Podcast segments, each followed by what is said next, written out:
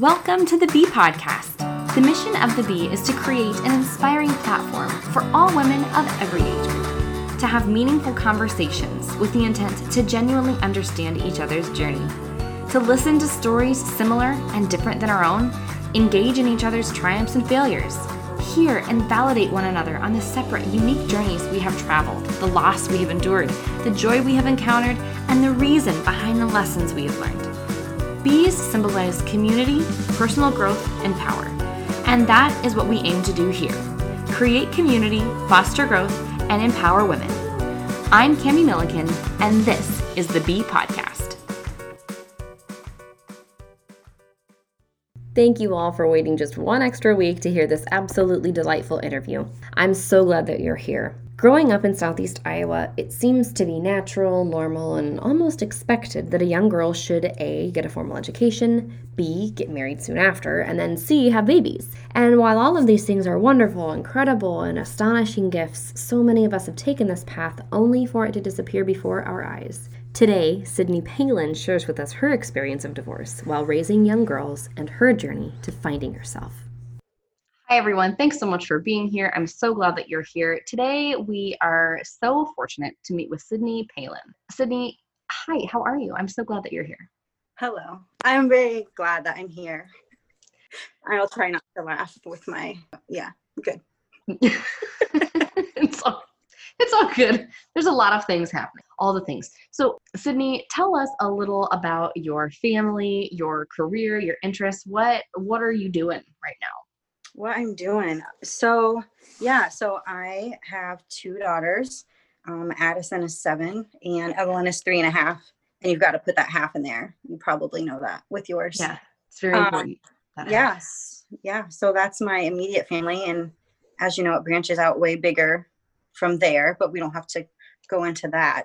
Um, I think that's worth diving into for a second. you are a Palen. Yeah. And in Ottumwa, Iowa, where um, where I am based, the Palen family is ginormous. Can you talk about your ginormous Palen family? Ginormous, yeah. So my dad is one of 16 kids, super Catholic family growing up. Yeah, so there's 16 of them, eight boys, eight girls. Not sure how that roulette worked out, but we like sit down sometimes. We actually did this during covid. A couple of my family members were together. I first of all have to map out by sibling and then branch out to how many kids they have like to keep track. And so there's 38 cousins and then by marriage if you add in a couple of like you know half or step cousins there's like 42 i think. So it, it's very large and um, that's how you know i grew up and it was great. I love having that big family so, well, and all of your Christmas pictures from any like on Facebook or Instagram, anything that I see of any of your family members, because I'm I'm friends with you know quite a few of your family members because they are they're so the numbers are vast. Um, mm-hmm. It looks like so much fun. Looks like you guys totally have a blast. Yeah, it's oh my god, it's so much fun. And like every time we take a picture, it's trying to fit the people in it and then on top of that like you'll look at the picture when someone posts it and you're like oh but there's still like 35 people missing. And then that's when you really start to be like to me like i grew up on that so it doesn't seem intense um because i'm used to it. But then when you people comment on facebook or or when you bring a significant other into that environment and you just kind of like oh this is my family like that's pretty intense so the thing about it is that you are all very close.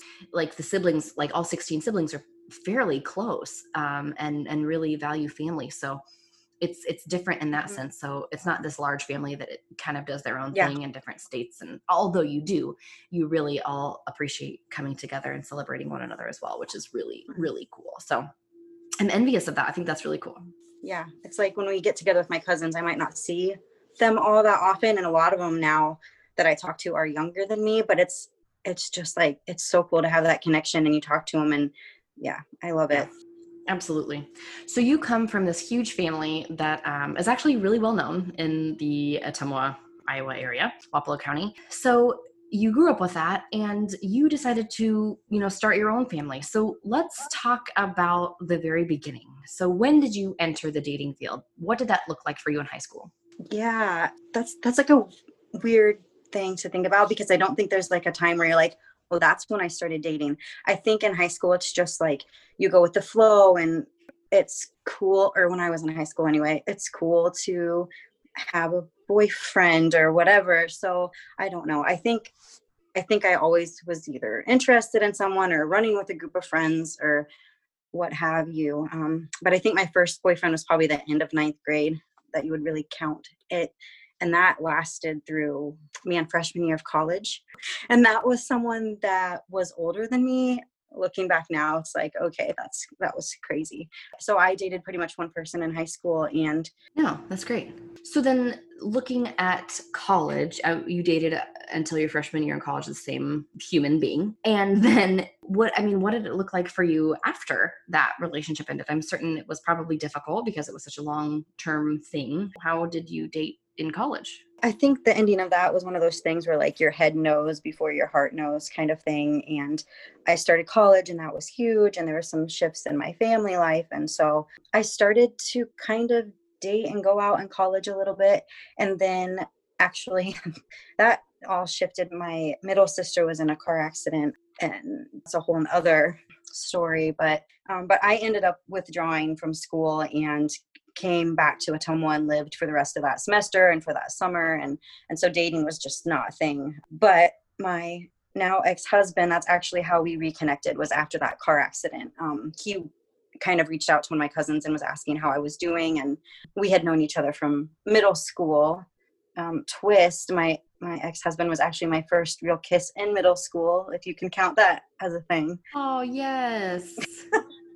so adorable. Yeah. So so yeah, I had known him throughout high school and we had been friends and stuff. And so he reached out to me after that car accident and that's how we started talking and basically pretty much started dating after that. So to say I had any really sort of real dating experience in high school or college, it didn't really exist. So just kind of jumped into that and my life went from there. So yeah, you've always had someone really consistent or you know constant. It's not been like, oh, I'm going to date this guy and this guy and this guy. It's you know, you're not really Right. Yeah, you've had you were pretty solid on who you were with, which I think is Yeah. it's just wonderful. Uh, thinking about like as a teacher, and I see students dating, it seems to be very um, sporadic and Yeah. just something Yeah. else. So, so that's awesome that you had that. Did you have any especially bad dates with anyone that you like to laugh about and you want to share with me? Ooh, um, so that's so that's what's interesting now that I am single and I've this is the longest I've been single in my life, which is insane to say. Um, the longest I've been single since I was like 15 years old, and I thought about that once, and that just hit me like a brick because I'm a very much self growth, like feminist kind of person, and so then when I took a step back and was like, oh my gosh, I've been single for this long, and I've put this work into myself, and now I'm like, okay, I think I could start dating again. And then i'm like well what does that even mean when you're 30 31 what does when you have two kids and you're divorced? So i've been on a couple of dates. I mean they weren't horrible but i've come to the point where i'm like know better know what i want that kind of thing. I, I thought ghosting you know when you just stop talking to someone and cut them off i thought that was like a high school thing but i've experienced that as an adult for the first time in my life like after a date. And the date itself went really well. We just like sit and listen to music which is kind of a nerdy thing that i like to do and it was really good and then bam ghosted. And i just think that's like the lowest form of communication that someone could probably put out there so Right. i guess that would be my embarrassing or bad one um Yeah. yeah Yeah. I, I threw a, uh, I did have one of the first dates I went on was as COVID. Uh, it's tricky doing this with COVID, but um, I joked I have pretty bad anxiety, and so I took a tape measure and put out six feet of it and threw it at the person as a joke. And so luckily he got my bad sense of dorky humor. Thought that was funny, but um, other than that, it's just stay that far away. yeah, you're six feet away.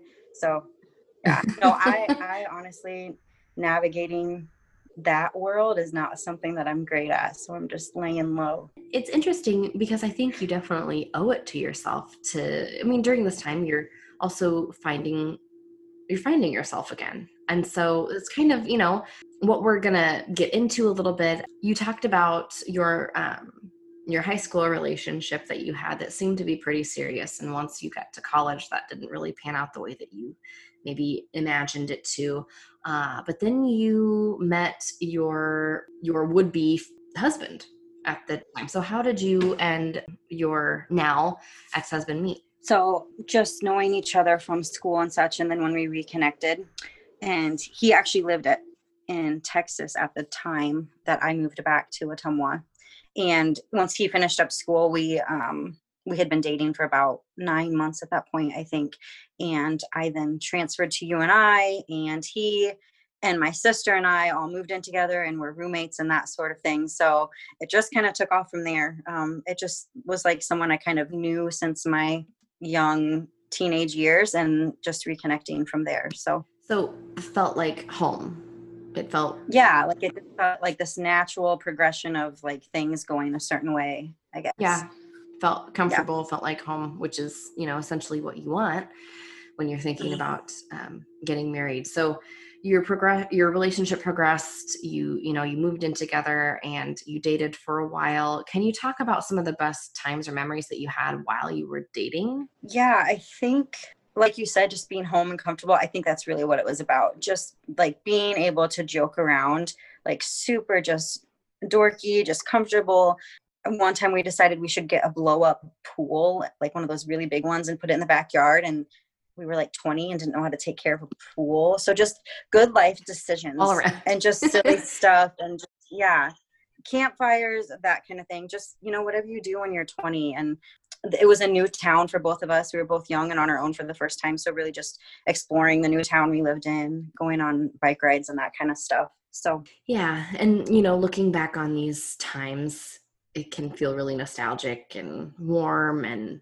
full of, you know, light and hope and just all the warm, fuzzy memories. You talked about some of the things that you did together just uh, briefly, but can you go into more detail about those things that you liked to do together as your relationship progressed? I think, well, some of the stuff I think that we did together really was like we did not date super long before we got married. So a lot of it I feel like happened at the beginning of when we were married that we did together. He was in the army. And so for a while, he was stationed out east, and I would go visit him, and he was near DC. So I think probably some of my favorite memories were going out to Washington, D.C., and walking around the National Mall, going to Six Flags, and that kind of stuff. And being out there, it felt like, oh, the real world, and we're traveling and doing cool stuff. And so um, that part, like those good memories are definitely there and then at one point we lived like an hour from the ocean and so in north carolina so going there and really just experiencing that stuff that you do when you're younger before you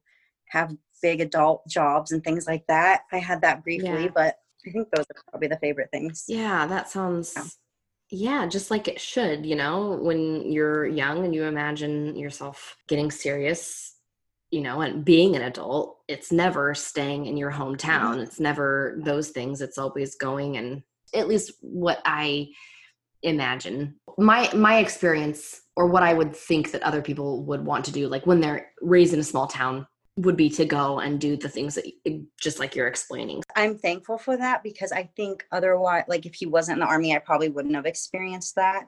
And so like there's things that happened during my marriage that I'm really grateful for that they happened. And so I think that was one of them. Being able to move away. That's something my dad always told me, my sisters, was if you love your hometown, that's great. If you love where you go to college, that's great. But you know, spread out, go experience something new. And if you don't like it, you you know, you can always go back home or whatever. And so even right now, like I I try and remember that, you know. So I think if it wasn't for him being in the army, I might not have done that. So I think it's a good thing. Again, with it's it's safe, you know, you right you know, the safety of it. Yeah. But still the opportunity to explore and do the things that you imagine doing when you're little. Yeah, totally. Yeah. So when I mean, you, you, talked a little about you didn't date for very long before you got married. So, if you're comfortable, would you want to share, you know, how you were proposed to, and you know, talk about your wedding day? yeah like the rest of it like the rest of it also pretty brief um so it comes with that comfortability home thing i backstory i think i think a lot of it and we'll probably talk about this later too is that i knew him a lot of my life and there was that comfortability there and it was like this momentum of moving towards things you think you're supposed to move towards or this expectation and my family loved him and his family loved me and it just was like okay this is what's supposed to be happening and he had made the decision that he wanted to join the military and that was pretty tricky. I, it was hard for me to accept at the time because i was scared i think and so at that point you know we decided we know we want to stay together we know we want to get married at some point so let's do it before you leave. And so we did. We decided to get married before he left to join the army. And we went to his brother's house in Milwaukee one weekend, and he is a horrible, like, cannot tell a lie. I could always scope it out.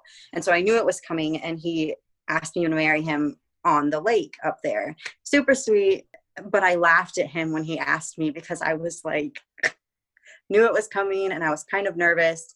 And so I, I never lived that down that I laughed at. Uh, during the proposal. but sure. I wasn't doing it to, right, exactly. Like that's such a horrible thing, but that's totally my life. Like just totally my life. I think even in our separation process, he brought up how I laughed at him when he proposed to me, like in an upset way. And I was like, but I wasn't making fun of you. Like, let's just get that clear 10 years later. Like, so, so yeah, it was super sweet. Um, proposed at the lake. And you were pretty young. You were, you were, you were, I mean, it's considered young, yeah. you know, now. How old were you?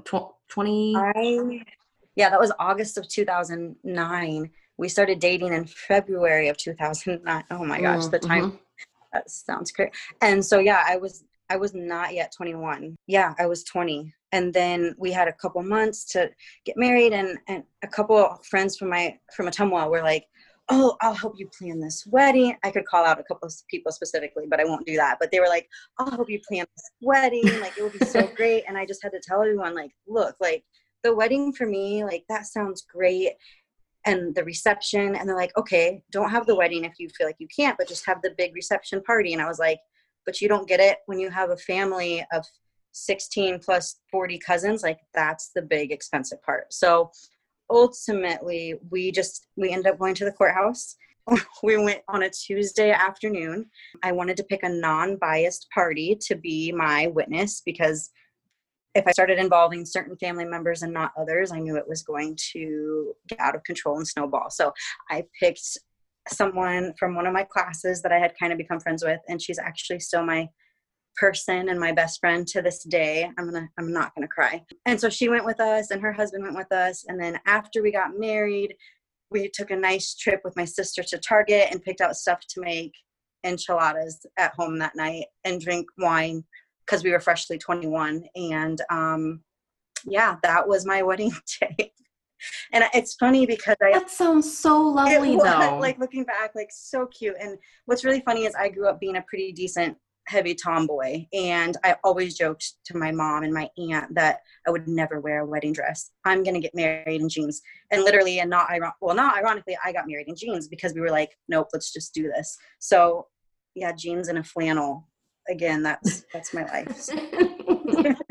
that's so beautiful though. I love that. I didn't know those things. That's so that's beautiful. Yeah. I love that. Yeah. I really love that. So, I mean, that seemed like I mean, uh, like you're talking about comfort and you know these things and everything that you're explaining just feels like you know so perfect all of that you know so you were married and he joined the army. So, how was the beginning of married life for you? Did it feel any different than before? Um, another fun fact twist we because he joined the army we weren't together that whole first year that we were married so um we spent i well i take that back I, we had four months or so before he went to training and such and I, and to answer that question honestly it didn't really feel any different but I could already like identify problems and such, um, you know, fighting and things like that.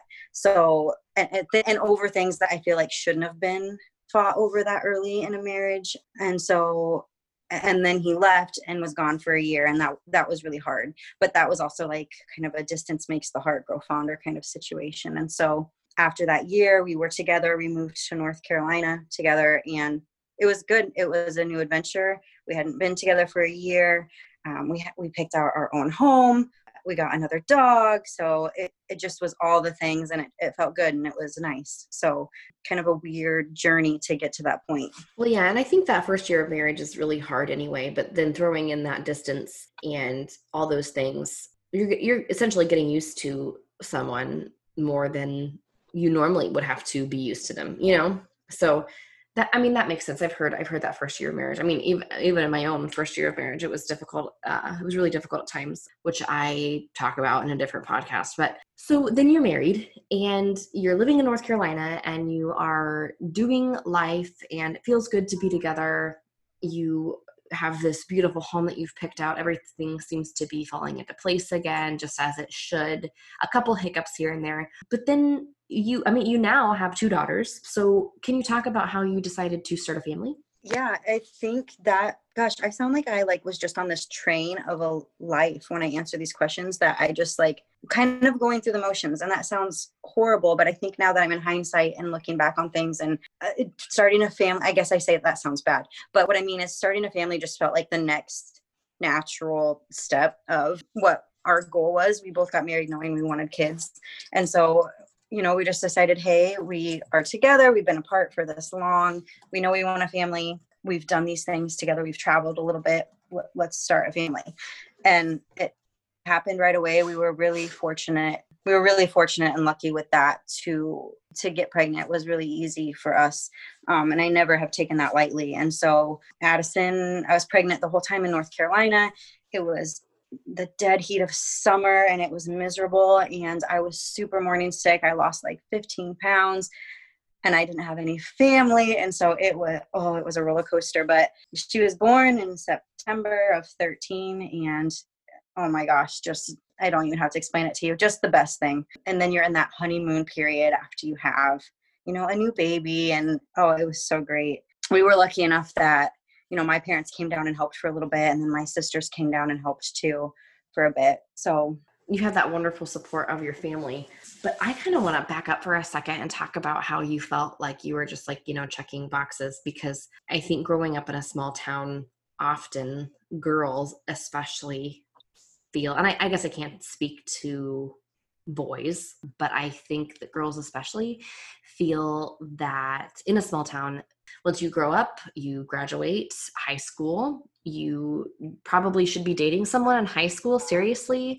And then you should also probably continue to date them if possible, or if not, that's fine, but also find someone else really find someone else quickly so that you can kind of get married and you know procreate and and you know really check the boxes because there's not a huge sense and maybe that's like a midwestern thing or like an american culture thing i'm not certain. Right. That's i feel like the song that you're singing is uh, very familiar to many women especially in small towns. Yeah i've thought about that a lot. Even actually even when i was married it was something that my one best friend that ended that went to the wedding with me she she is someone that i opened up to a lot. And even when i was married would say this like that's something i uh, angst with myself about because growing up I was ne- and it's so it's so conflicting because I was never that person growing up that was like I'm going to do this this and this by the time I'm 25 or whatever. And so the fact that I had the same boyfriend through high school the fact that I married someone like right after or actually in college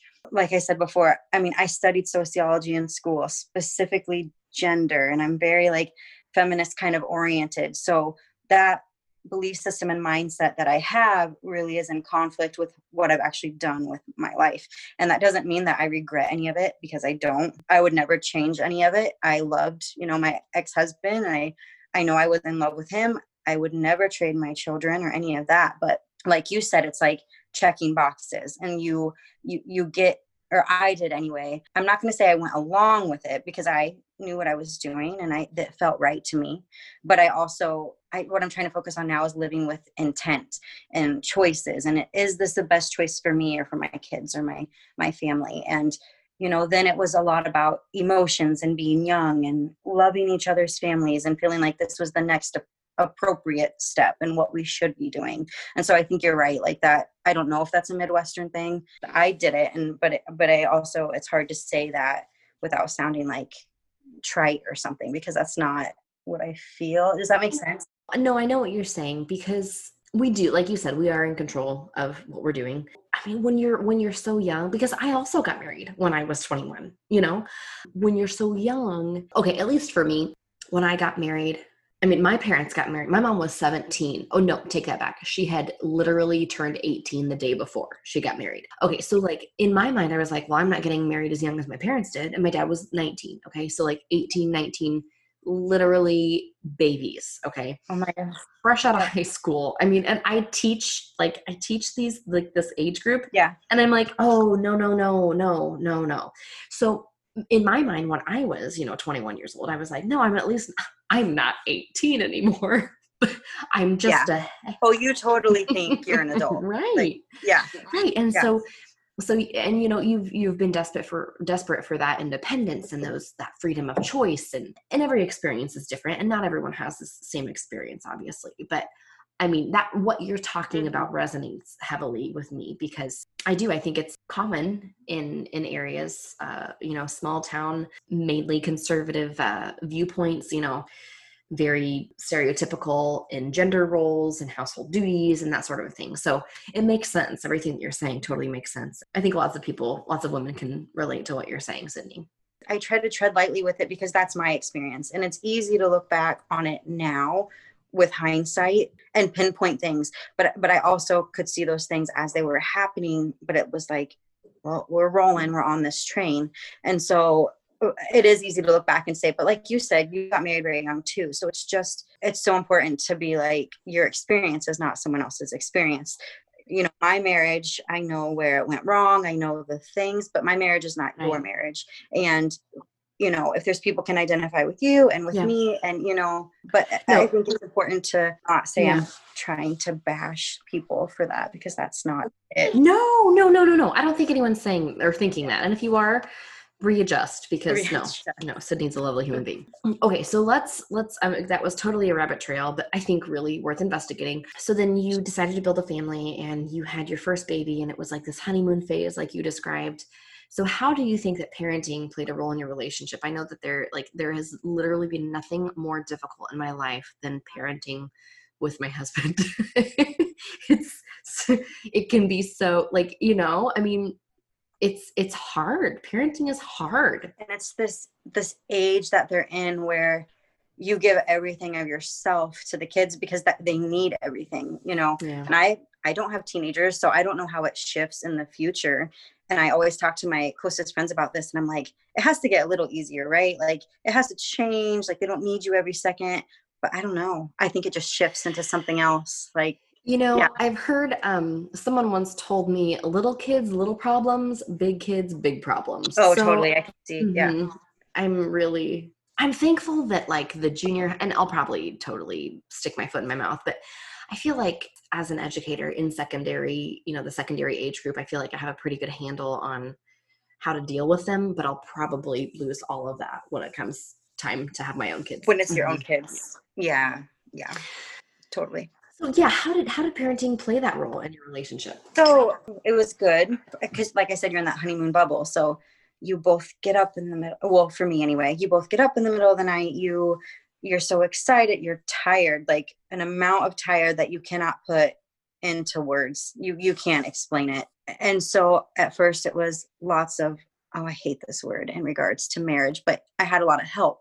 He helped a lot with Addison, and you know it's it's not a I'm not even going to go down that rabbit hole with my feminist views, but um, it was he he was there and he was present and he, he was a he is he was a great dad you know um, and it was so exciting but parenting it's hard because then it gets to the point where i breastfed and so it gets to the point where well i'm up in the middle of the night breastfeeding the baby and he gets to sleep and you start to feel i think all moms um, parts of resentment for you know the person that you're with. And no matter how many textbooks you read no matter how equal i think you try to make your marriage no matter how many papers i wrote in college you can look at all that like scientifically and in studies and stuff but when it's your real life and like you can try to make it equal but i don't think it ever is. Like i just think it's impossible.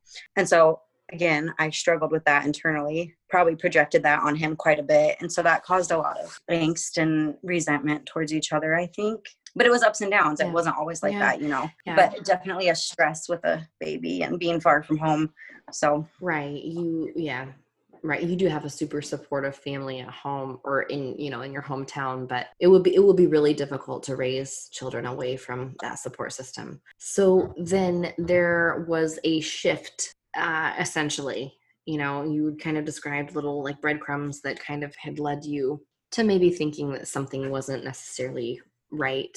So can you talk about if there was a time that you remember things shifting in your relationship yeah, I when I think about that, it's not like I can pinpoint one specific thing. I know there was one specific argument that was the breaking point for everything that I was like, nope, I'm done. But to get to that point over years, it like you said, breadcrumbs, arguments here or there, but things that don't really necessarily get resolved and it just keeps coming up. And I think I think for us, I can't pinpoint one thing. I've just I've narrowed it down to the fact that a couple things. We got married too young. For me, that, that's what it is for me is that we got married too young. And I knew inherently that we were very different people. But I think when I was young, I thought, well, you know, you'll change and grow together and we love each other and that love will make it okay. And we have that love and so you can overcome everything. And I think that can be true. But if people are not on the same page and working towards that, then it's not true. And so I think over time it just became a square peg round hole kind of situation. We would sit down often and say, you know, what can I do to make this work? So I think that effort was there. But at the end of the day, it was just like, man, just button heads and an environment that stressful and and fighting and just something that like I didn't want to model that as a relationship for my girls to see or to grow up in and I didn't want them to remember that as like what marriage is supposed to be. Yeah so not not one specific thing. I think it was a building up of being too young and major differences yeah. i guess. Well you talked about yeah. the argument that you remember like everything kind of coming to a head. What did you believe to be the beginning of the end? Was was it that argument that was just like you know I mean, you talk about how you you know you would you would known that it was probably coming for a long time, but you know having that realization and making that verbalizing that is really uh, a really yeah. big thing and hard. It had to have been very very hard. It was hard, but I think I think we both knew it was coming, and I think that I finally was just the one to verbalize it and just say, "I'm done. I cannot do this anymore. We can't do this to each other. We can't do this to the kids. It's time." And so I, I think my head knew a long time before my heart knew. And um, it's like there is a specific thing there is a specific thing you know that that happened and it was just like the last straw. And so and that's when the conversation came up and it was like no i'm i'm done. I can't do this anymore. You know it, it was 10 we were together for 10 years you know? So yeah. What was what was going on in your mind you know when things were changing. I guess my question would be you know when you're when you're having those arguments and you're you know you're think you're having these like fierce conversations with each other what was going on in your brain as far as like your fears and your self-talk and all of these like hard things that when when you're having these fierce conversations with people you sometimes you hold back things that you know that you need to say but you don't say it or you do say it and you think oh my gosh i shouldn't have said that. Can you talk a little bit about your headspace while those decisions were being made? I think my headspace honestly was that i knew we either needed to go to counseling or it was going to be over. And i think i knew in my head that even if we went to counseling the fundamental differences were just so big that i think i had already accepted it was going to be over. And so I guess in my head it was kind of like a tug of war. Like I wanted to make it work because most people don't want to get divorced you know you don't want to do that to your kids. So i had that track in my brain of fear and what my kids' life would look like and what my life would look like if it didn't work. And so eventually you know i couldn't just keep questioning that anymore. I couldn't have that fear in my head anymore. It was just time to be like uh, it, it's time. And so I, I, think that fear was in my head quite a bit and overthinking and overanalyzing things and holding out hope that it would change. We would always sit down and have like a conversation about, I'm going to work on this or I'm going to work on that. And then you have this hope and it's good for a day or two. and then it would be like two steps back well and So- thinking about like you know when you finally do verbalize you know this i'm i'm done you know verbalizing that you know there's that bitterness there's that like taste of bitterness in your mouth for saying it but did you feel relieved at all or were you just like heartbroken at that point maybe both i mean I think both. It was definitely both. I felt relief because I knew it was coming, but heartbroken because that was 10 years of my life. I loved this person. This was my best friend. This is the parent of my kids. And then heartbroken for my kids. You know, that is probably the heaviest thing. You know, I still deal with that today for the girls. And then I was heartbroken because, like I said, we were really close to each other's families. And, and I knew eventually, you know, that shifts and stuff. So, but relief for myself because you know i for you know it had been a couple years coming and i had that internal struggle and i had known it was probably coming and so to finally be like okay i'm i'm done mm, that was a relief i think. Well and giving yourself permission to kind of break that habit of checking boxes. Yeah because this was not a mm-hmm. box that i think anyone saw coming. So when i told my family they were just in complete shock and disbelief. Even my grandma to this day it's been almost two years since we separated and she'll just oh i can't believe it and i won't say what else she says but um and then when he told i kept telling him you know you need to tell your family we're living in separate parts of the house. We're i'm going to file the papers and this stuff. You need to tell your family and I think he ended up telling them in a mass email, and I was blindsided by it and didn't know about it. And so then I started getting text messages the next day like, What is going on? We had no idea you guys were having problems, just like all this stuff. And it just, you know, which kind of goes to show, you know, what looks like on the inside and outside of a marriage. You never know. But the family was just so shocked. And so I carried that for a while too. It was definitely a box that I don't think any of them saw coming. So, yeah yeah well and you know liberating though. So you know you you had talked about ways to make it better and it would be good for like a day or two. And i'm certain that you probably genuinely wished that it would all get better and that something would like magically click. But like you said i i like the analogy of you know square peg round hole. It's just Yeah. not gonna it just it wasn't gonna fit and you and you both knew that. So since our emotions kind of manifest not kind of they definitely do manifest themselves physically did you ever experience any like physical manifestations of like your heart breaking I definitely like could feel the stress. I'm someone that has, you know, stress and anxiety anyway, but I could definitely feel it physically, you know, like the not sleeping very well, like my anxiety when it gets bad enough, I get like chest pain. So all that kind of stuff was like happening.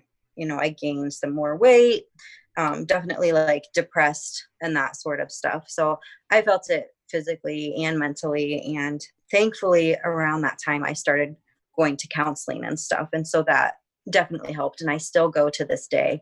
So, but yeah, I definitely felt it physically. And i mean Yeah. Yeah i'm i'm thinking about you're living in a place that's not near family and uh you had to have felt alone at this point like especially alone yeah, right. I mean, even today, I mean, this is a whole different topic of being a single parent, but my ex actually doesn't live in town anymore where me and the girls live. And so even today, my closest family member is an hour away. And so it's been two years since we separated almost, and I still have that a lot. Oh gosh, like I said, that's a whole different thing. But yeah, going, I always had someone a phone call away, and I've always had people that, a couple people that would, you know, just come at the drop of a hat. And so that was really just like such a lifesaver for me um, because I do live far from my family and such. but the proximity that they're giving you as far as like mental and emotional support has been just phenomenal Oh my gosh, like I couldn't have gotten through it without, yeah. Yeah. Yeah. Since what you're talking about, I think is so common, especially around, you know, this age that we are at where life seems to, you know, in our 30s, I mean, our 20s are really wonderful and, you know, they, they are full of box checking. But, in, you know, in, the, in your 30s, and I can't speak to what happens after the 30s or even mid 30s, but knowing that what you're experiencing is common as far as like noticing that you've been checking these boxes noticing that like there probably were signs before that you should have maybe paid attention to but you know, like you said, I'm chugging through this and this is how things Yep. should be. And I am definitely in love with this person, which, you know, and we are creating this life and everything seems great. And who doesn't have problems, right? You Mhm. know, so you're creating this for yourself, this life that you've always wanted. And it, it what it was everything that you wanted, right? Yeah, totally, totally on. Should I say it on paper? That sounds bad again, but you know, inherently in the back of my head, I had those things, but totally was the life that I wanted. You know, marriage, our families loved each other, had the kids that we loved, dogs, the whole thing. Yes. Awesome. Yes. Yeah. Yes. Awesome. Full of love and light. But li- like real life is real life. Like you said, I mean, what happens at Right. home, not everyone knows about. And so I think for people listening, you know, for other women who are single moms right now who are in the thick of this, I mean, would you be willing to share some of your darkest moments? Yeah. And actually, like, this is hard because it's so vulnerable. But since I, I never posted anything on Facebook like that, I was in the process of getting divorced or anything like that. I flew low and everything. But a couple people, like, after a while, figured it out. And I've had two, two last year and then two more this year, women reach out to me and be like, Hey, I don't want to step on your toes, but is this what's going on? Like, I'm experiencing this too. And there were a couple of them that were like in the really early stages and of it and just asked me like for tips and stuff and pointers or like how did you get through this? And that's when it hit me that i was like okay i'm not alone in this. There's other people going through it. And the people contacting me were actually like steps and months behind me in the process quotation marks. And so for them to reach out and it's like wow like i could be someone that someone could talk to just felt really not good but i mean that you could be there for someone else you know? And so some of the dark moments i think it, it just you struggle with like oh my god like i'm doing this alone. Like the kids it's on me. Like at the end of the day like it's on me and that i would never trade that but it's heavy you know? And so that heaviness like it feels like dark sometimes but that's what keeps me going forward is the girls that's what kept me going forward in the beginning. Anyway like i need to do this so they can see healthy relationships and happiness and what that looks like. And you know sometimes it's like you know there's no one else coming to do this for you. There's no one else that's responsible for your life. And that some days that is very heavy. Well, so. and I think what you're doing is so admirable. And, you know, you're talking about your girls and raising girls in this world is so hard. And what you're doing is creating that example of persistence, Sydney. You are creating that message for them that this is what's healthy and this is what is not. And because I love you, I'm going to support you no matter what. Because I love you, this is how real women support one another. And I just think that's beautiful because raising girls is so hard. And that's yeah. I mean my friends that have boys i'm like i don't know what you do with those little creatures. Like i have no idea but then i'm raising girls and i'm like i don't know sometimes either. But yeah that persistence and trying i hope that's what they remember. Mhm. and i hope that they remember like the girlfriends that i've had in my life who have come to help and the people that have got me through. I hope that they remember that part of it. Well, and you know, their experience will be unique to them as well. Uh, but there is going to be no doubt in their mind that their mom loves them and that their dad loves them, you know? Right. Yep. Creating what you've created for them is beautiful. And I think that your bravery in knowing yourself, knowing your situation, and knowing what's most healthy for your family is difficult, but necessary. Right. It was totally, yeah, it was totally necessary. Yeah. I saw um before actually we ever even separated, probably a year before. You know, there's all those mom pages and support groups on Facebook, and someone was asking about divorce. And I remember someone posted and they said, Oh, I have it written, I even have it written down because it just hit me. They said, Getting divorced sucks. Being divorced does not suck. And I'm like, how could that be true? When I read that, but for me, like, yes, there's hard days, but compared to the marriage I was in and what I was, you know, portraying, what my kids were seeing, like, no, being divorced does not suck for me anyway. It's it's hard, but on some days, but it's been okay. So Well, and you know, everyone has different battles that they're facing on the daily you know True. True. Mm-hmm. and so you have had this experience where you are you were totally made aware of everything that you're capable of and you like smashed it I'm trying. I don't know if I would say I smashed it. I never will feel like I'm smashing it, but I'm trying so hard. Yeah, no, like any little thing, like like Addison comes home and we're struggling with math right now, and it's like, Ugh. oh, it's me. I did this. What do I do? How do I fix that? And every mom feels that, of course. But I'm always like, oh, what I did this. Like what, you know. So I I definitely don't feel like I'm smashing it, but I'm trying to. well i will tell you that from what i've seen sydney you are doing an excellent job of raising those girls in just the way that you should so you should be very proud of yourself I'm not gonna cry on this podcast. I, I me neither. It's mm. fine. It's fine. Okay, everything's fine. it's fine. Okay, so let's talk about the constants and the hope that you feel. So good stuff. yeah, the good stuff. Who I mean, you've talked about who like who were your constants, your family, your closest friends, you know, those people that you relied on, um, and you're seeing a counselor that you have been seeing for you know since since the beginning of that. What are some some sprinkles or some some light in your life since this has happened? What have you kind of learned about yourself through this process? Oh man. Honestly, getting to know myself and work through the things that I know I did wrong in my marriage or as a friend or as a daughter. Like it sounds so cliche, but like being single and being able to self reflect and work on those things, like I tried to do that in bits and pieces when I was married. I tried to figure out who I was, but I have not been able to do that in the capacity that I have in the past like year and a half. And that has been so freeing, like just so freeing. And it's been hard. It's been days where I cry or I'm so depressed or I'm flat out lonely, like all the emotions. But like I just know I'm in a better place and I'm I'm thankful that I've put in that hard work. I'm thankful for that and the support system and you know, I never thought it's hard when I don't have the girls. I every other weekend they go to their dads. Um, so I have four days a month, so I don't have a lot. But I never thought I'd get to the point where I wasn't going to be downright crying and sad when they left for a couple days.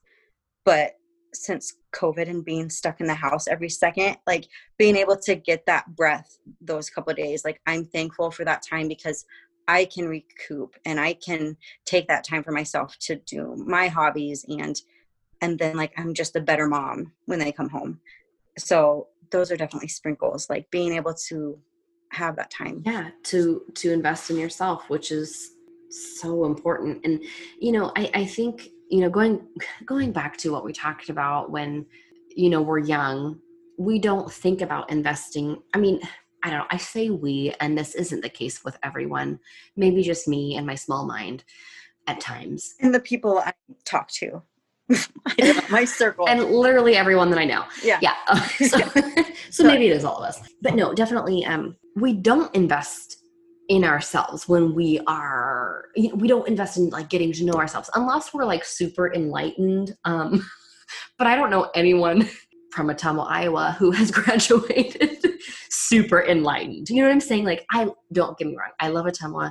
I love the city. This is I mean where I want to spend Yeah. my life. But you know, babies kids, babies, babies. getting married babies having babies having babies. yeah like where i work right now i work with college students and i look at them and i'm like i was younger than you when i got married what what the what the what? Mm-hmm. Like oh my gosh. Eh, but yeah we don't i don't think we invest in ourselves. You know you see on I- i think it's kind of like this fomo that i don't think is real like on pinterest people taking a year to backpack or to travel and all this stuff. And i'm like maybe they do that in other countries. They take a year off right? That's a thing i think. I didn't do that. I wanted to do that No, definitely get married immediately. To get married immediately, Yeah. be be in a Check heavy that. relationship immediately. Yeah. And you know, and Yeah. even to this day, like I still I, I don't encourage. Like I've got some younger friends and they might be listening to this and they're like, oh yeah, she's talking exactly about me. But like, yes, and you're right, I am talking about you. I don't encourage anyone to date. Is that weird? Like I'm not like, oh yeah, who are you dating? Who's your like we need to get you a boyfriend. I, I don't do that. I don't because I feel like, especially like the age that these friends of mine are, they are in the prime where they can invest in themselves and figure out what it is that they want you know because it's it, it's not that it's not possible later in your life it's Right. just more complicated Right. No, I am I was ready to start nursing school before my separation hit. That that is not happening as a single mom who has 4 days off a month. Like uh, I'm really wanting to get my masters. Like if I would have done that before even I could have done that married, but even before babies, like what would my life look like right now, you know? Uh yeah, I wouldn't I don't I don't encourage the dating thing. Addison comes home and talks about her second grade boyfriend and I'm like, "Whoa, dude." Like and I do the whole like feminist mom you don't need a boyfriend right like right yep focus on your math like let's go do Right. that let's go do math oh yes. No i don't think you're Mm, crazy. yeah. But then i've also questioned that post divorce self enlightenment that i'm trying to smash. Like i'm like okay am i jaded? Like because our student employees at work talk about their boyfriends and their surprises that they got and i'm just like oh god like i'm i'm 31 and i'm this jaded like decrepit person like telling people not to date and not to uh, I I don't want to be that.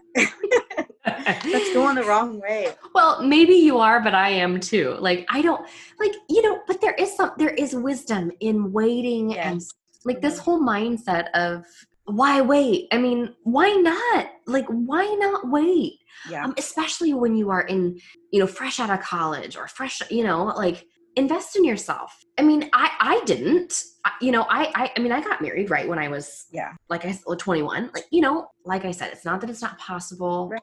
it's just more Yeah. complicated and yeah Yeah. I have a whole bunch of tangents I just thought of for that, but I won't go on that rabbit hole. yeah But yeah, when I I remember when I was in school in my gender focused classes, we talked about the Mrs. degree, no yeah going to college to get your MRS degree. And totally I was like, oh God, but I was literally living that life. But in class being like, oh, that's not me. No, no, yes, honey, that's what you did. Like, so yeah, go to school, whatever kind of what that looks like to you to get your career going and figure out who you are. It's so easy to say that now that we're 30 and married and kids and you know, yeah. but yeah, looking back, yeah. yeah. And you know what? Even if you do that, who's to say that your life isn't going to, you know, take some unexpected twists for sure? yeah, You know, totally. what I want mostly for young women to hear is to invest in yourself and get to know yourself and don't compromise because Mhm. we all compromise. We all do. You do, I do, we compromise. Yeah. But what we need to focus on is you have to i'm super into this whole find yourself be a whole person as you are and put that whole person out in the world. It's like these cheesy things you see on pinterest and i'm such a sucker for them. I'll just scroll and look at these quotes but it's like know who you are. Don't question your self-worth to be with someone else because that's not true to yourself be a whole person so you can give that whole person to someone else all that cheesy stuff like and you said earlier like why wait why wait but I'm all about these days. I'm all about like what's yours will find you. And like if it's gonna leave, like let it leave. It's not meant to be yours. And so at the end of the day, you have yourself. At the end of the day, I have myself and I'm responsible for these two miniature humans. And so Yeah. I'm just trying to make that self better and invest in myself. Like you said, I know the words you're trying to say, trying to live that, but we're moms and it's purposeful. Being pur- it's 9:30 at night. Yeah. going to figure out. it's because we've been momming all day and jobbing and We've been momming Yeah, all day. we're doing it. Yeah. And I just I just want to tell you that I am so encouraged by you and I'm so inspired by you and this message that you that you are sharing today is is so so relevant because life pans out differently for everyone. But I'm very thankful to call you my friend. I'm very thankful for your inspiration and your your persistence because you are fantastic. I don't, Just ah, I'm just gonna throw all that back on you. I am in awe of you and all that you do. That you teach all day. That you have three baby. You do.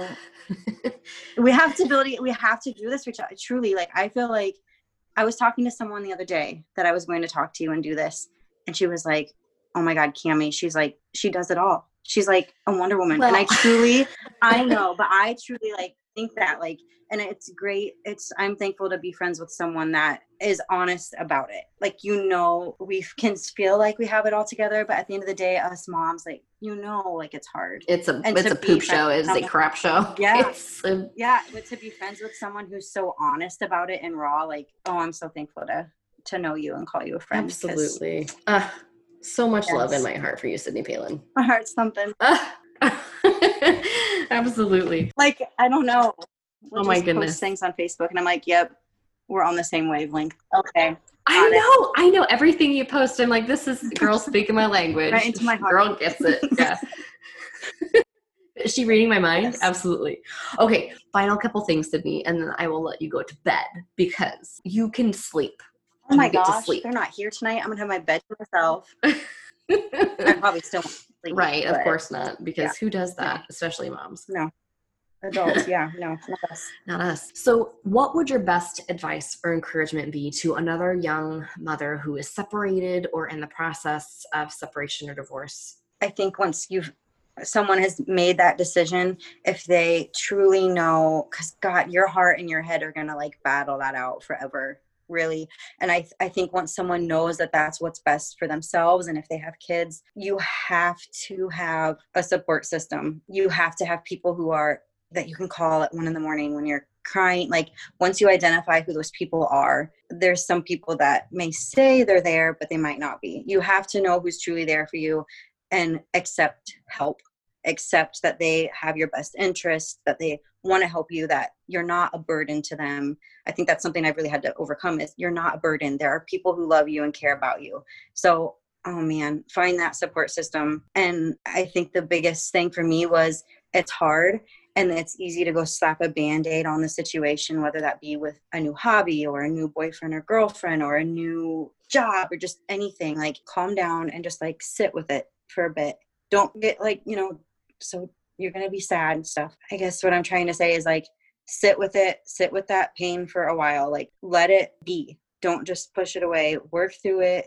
Find a way to heal through it because like it's so hard to get through that point but it's also easy it's easy to take other outs i guess. Yeah. So i would say don't take the easy way out you know do the right thing sit with it heal take the time find that support system. That's the main thing. I like that image that you're painting of sitting with it and like holding space with that hurt and that Yeah. pain and that heartbreak. it's ugly and it's painful and it's lonely but once you get through that part you got to get through that part to fully heal i think. Otherwise i think you just carry it around and it's just a weight and it and it it, it comes back and so well, and it yeah, it manifests itself in different Totally. ways and you know, in anger and resentment. Mm-hmm. Like, yeah. and i totally Yeah, haven't I like that. perfected that. i haven't smashed that but i can say that i've put in a lot of time to try and work through Yeah. that and just work through it Yeah.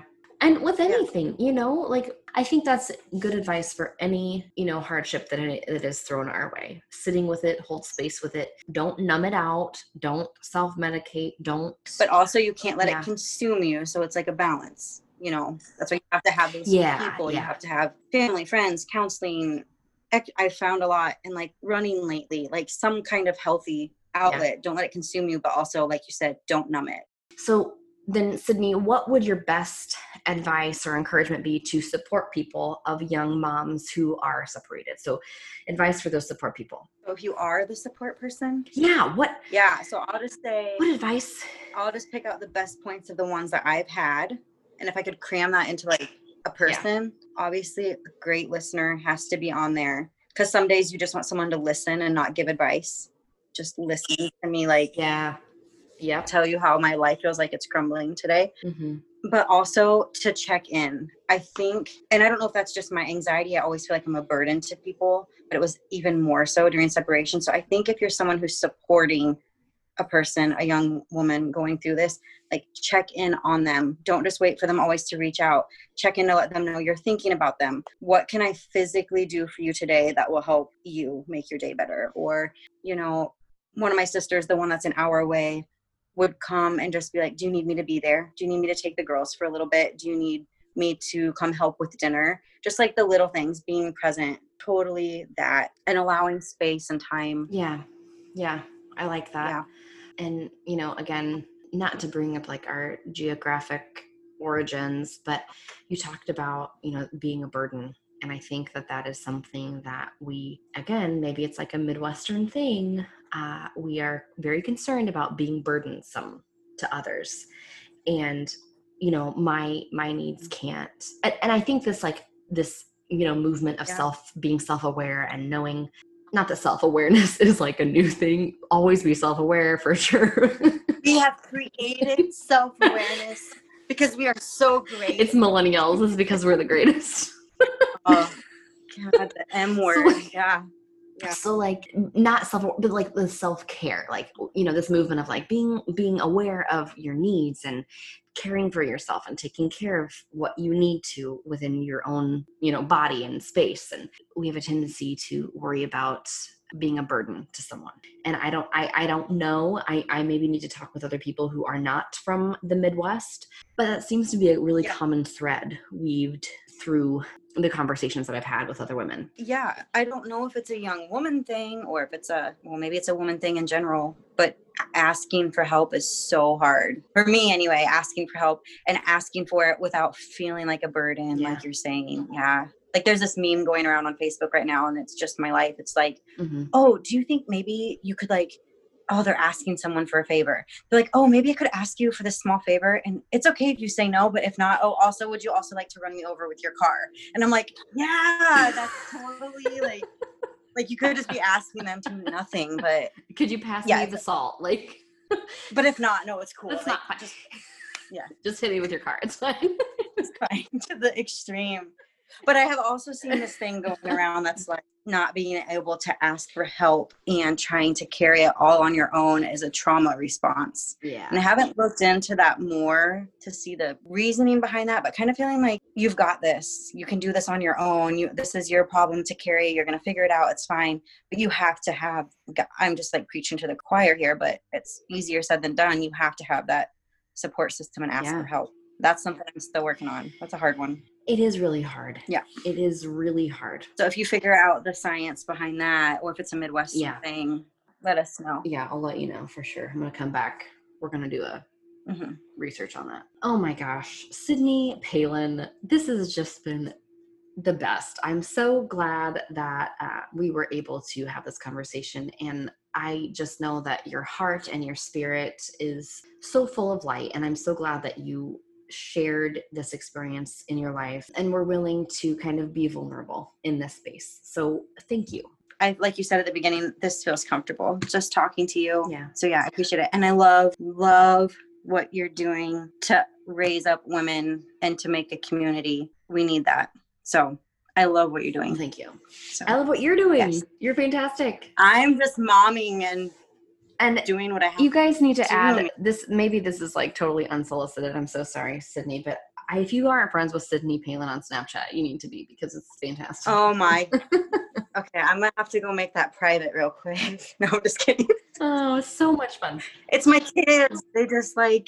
I mean, if I didn't have that source of entertainment, like it's so good. It's so good and it's so perfect, and it's so Yeah. it's it's just you're singing my song all day long. Oh, before this, we were talking about chocolate wine that my stepmom brought down, and like Oh right. I missed this because I was at work, but they were watching the girls the other day, and Addison opened the fridge at like 9 a.m. and was looking for breakfast, and she's like, "Oh, chocolate wine, I see. I think it's a bit too early for that," and shut the fridge door and walked away. And I was like, I cannot believe I was at work to miss that. And her French Oh. regal accent that I'm sure she had. oh. Oh, it's too early for chocolate wine. The fact that she could read she the has bottle. boundaries. Yeah, she She has boundaries. she's not a monster, okay? It's nine in the morning. Oh my gosh, this is so great. Oh man. Sydney, thank you so much for being here. I so appreciate your heart and your spirit and your humor and your vulnerability. Thank you so much for being here. Thank you, Kami. Yes, you guys, thank you so much for listening. We will catch you next week on the Bee Podcast. Thank you so much for tuning into this week's episode. Make sure to click the link in the description to join the Hive membership for only $5 a month. Join me in an exclusive mission to see that all stories everywhere are shared. And don't forget to rate and review our pod so that all women everywhere can find us, be encouraged, and be inspired. Again, thank you so much for listening. Screenshot this week's episode and share on your social media to bring awareness to this project. I'll catch you next week. I'm Kami Milliken, and this has been the Bee Podcast.